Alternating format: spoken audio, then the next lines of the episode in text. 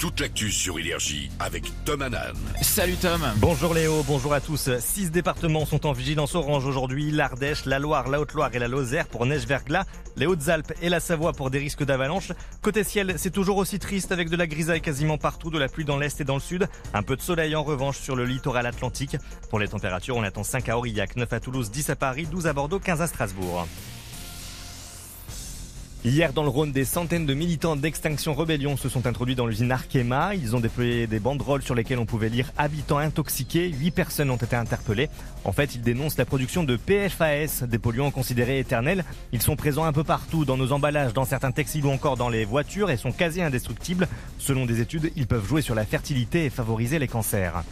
Israël aurait accepté une trêve à Gaza selon les États-Unis, un cessez-le-feu de six semaines qui pourrait commencer dès maintenant si le Hamas accepte de libérer certains otages. Washington a également procédé au premier largage d'aide sur l'enclave palestinienne, délivrant ainsi plus de 38 000 repas. Faites attention, vous vous garez. La mise en fourrière coûte plus cher depuis vendredi, environ 128 euros, soit 5% de plus. Les deux roues et les poids lourds ne sont pas concernés par la hausse. La garde quotidienne du véhicule prend aussi quelques centimes.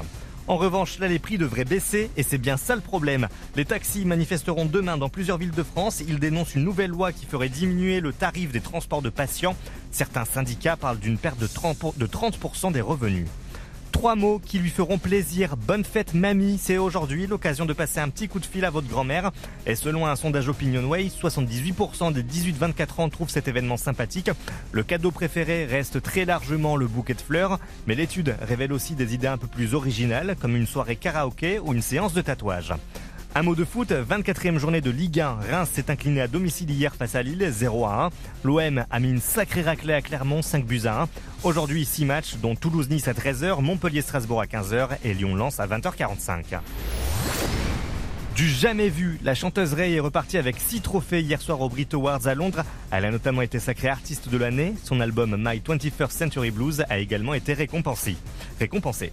Il est 9h04, c'est la fin de ce flash. Prochain point sur l'actu demain à 6h. Très très bon dimanche sur Énergie. Et merci Tom, et il va falloir aller dormir là maintenant. Hein, c'est l'heure pour moi.